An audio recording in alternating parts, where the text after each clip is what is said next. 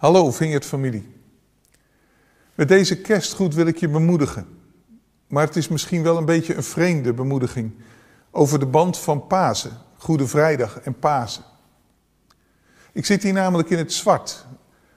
Normaal zou ik met kerst een mooi rood, zo donkerrood kerstoverhemd aantrekken, maar ik zit hier in het zwart omdat we vanochtend een van onze gemeenteleden hebben begraven. Ze is bezweken aan COVID. We hebben de afgelopen maanden veel voor haar gebeden. We hebben om een wonder gebeden als gemeente. En daar staan er bij het graf, ja, het bekruipt mij die gedachte, Heer, waar was u? Heer, waarom staan we hier nu? En daarbij het graf hebben we stilgestaan bij de teksten uit Johannes, het Johannesevangelie, waar Jezus ook bij een graf stond. Het graf van een van zijn beste vrienden, Lazarus. En Maria en Martha, als zij met Jezus geconfronteerd worden, stellen hem dezelfde vraag. Heer, waar was u? Als u hier was geweest, dan was er iets heel anders gebeurd. Afgelopen week heb ik met een aantal mensen een, een, moment gepraat en nagedacht over het boek God in the Pandemic van Tom Wright. Een aanrader. In dat boek staat Wright ook stil bij deze, dit verhaal van Jezus aan het graf van Lazarus. En hij merkt dan iets bijzonders op. Hij zegt, in de reactie van Jezus zegt hij, zie je eigenlijk hoe hij ons helpt om niet terug te kijken. In de zin van, hier, waar was u? Maar om in het moment te komen en vooruit te kijken. Als Jezus zegt, bij wijze van spreken niet letterlijk, ik ben hier nu, dan zegt hij daarbij nog iets anders. hey, ik ben de opstanding en het leven. Johannes 11, vers 25 en verder.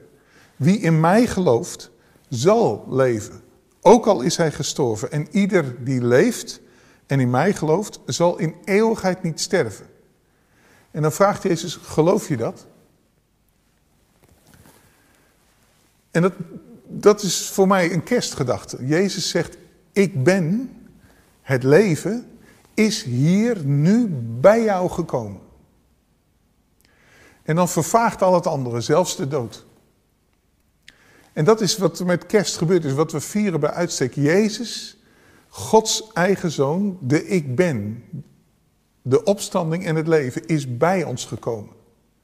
Midden in de normaliteit van mijn leven. Niet in een paleis, ver weg, op een balkon, voorgesteld in de armen van een hoogwaardigheidsbekleder of een koning die onbereikbaar is voor mij, maar in de stal van mijn leven.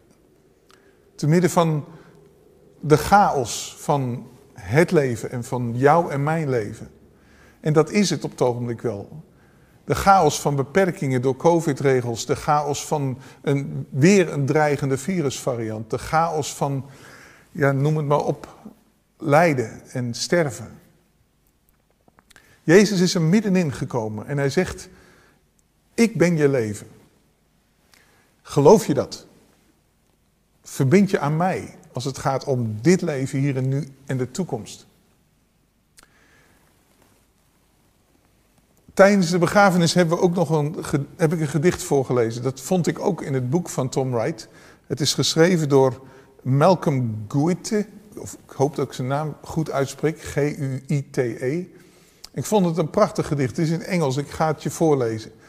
Eh, eigenlijk verwoordt het dat bij uitstek. Jezus die hier in het midden van ons is gekomen. Het gedicht heet Easter 2020. And where is Jesus this strange Easter day? Not lost in our locked churches, any more than he was sealed in that dark sepulchre. The locks are loosed and the stone is rolled away. And he is up and risen long before alive at large and making his strong way into the world he gave his life to save. No need to seek him in this empty grave.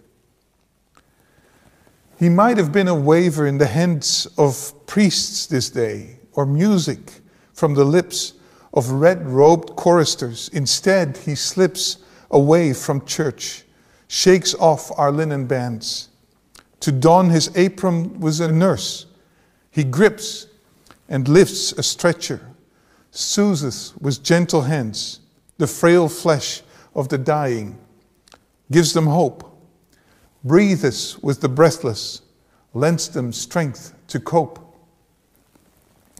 On Thursday, we applauded, for he came and served us in thousands of names and faces, mopping our sick room floors and catching traces of that corona that was death to him.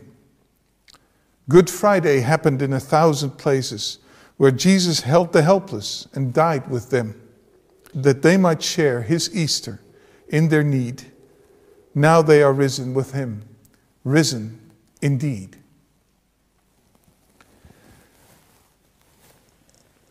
In het lezen van dat kerstverhaal, in deze tijd, de adventsdagen, weken in de richting van kerst, zie je zoveel mensen zoals jij en ik voorbij komen. Zacharias en Elisabeth, Maria en Jozef, die gewone timmerman met zijn aanstaande bruid. Gewone herders in het veld. En ook wijzen uit het oosten, de intellectuelen die ver van huis zijn. Maar één figuur, daar moest ik vooral aan denken, die viel me op dit jaar, de herbergier.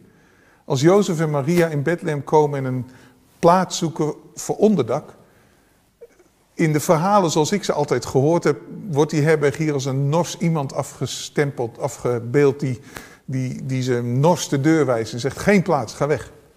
Maar stel nou eens dat die herbergier dat niet zo in elkaar zat, maar gewoon niet meer denk, dacht te kunnen helpen, want het huis was vol, alle bedden zijn bezet, er is geen plaats meer, al zou ik het willen.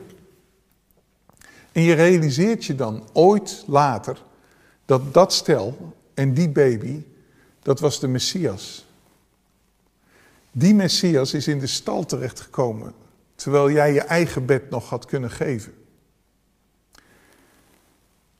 Ik wil je eigenlijk aanmoedigen, net als mezelf deze kerst, om als, zoals die herbergier de handen en de voeten niet alleen van, maar ook voor Jezus te zijn. Jezus die in die ander die collega of die buurman of die klasgenoot of die misschien wel die vreemdeling, die vluchteling, een beroep doet op jouw gastvrijheid. Een beroep doet op jouw leven. Om je te realiseren dat in die ander Jezus misschien wel een beroep doet op jou in deze wereld. Je de handen en de voeten van compassie mag zijn voor Gods eigen zoon in het leven dat Gods eigen zoon zich als een baby in jouw armen wil leggen. En om dan misschien wel een tweede mijl te gaan. Een stapje verder nog. En te bedenken, wat als ik hem mijn bed geef en ik ga in de stal slapen? Die kerstgedachte wil ik aan je meegeven. Wat zou dat betekenen? Om zo zoals Jezus in de wereld te zijn. God zegen deze kerst en in het nieuwe jaar.